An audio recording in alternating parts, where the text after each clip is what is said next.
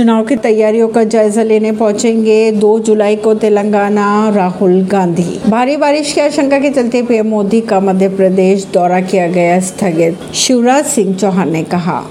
तेलंगाना के पूर्व मंत्री बीआरएस नेता जुपल्ली कृष्ण राव कांग्रेस में हुए शामिल।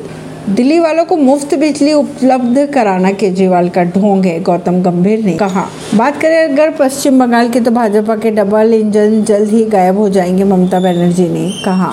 हिमाचल में ट्रैकिंग के दौरान खाई में गिरे बिहार के संयुक्त सचिव हुई मौत। उत्तर प्रदेश के फतेहपुर में लव जिहाद का मामला आया सामने, आरोपियों ने लड़की से किया दुष्कर्म। भोपाल में PM Rani Kamlapati railway station पर पाँच वंदे भारत एक्सप्रेस को हरी झंडी दिखाएँगे पीएम नरेंद्र मोदी। ऐसी ही खबरों को जानने के लिए जुड़े रहिए जनता सरिश्ता पॉडकास्ट से। परवीन दिल्ली से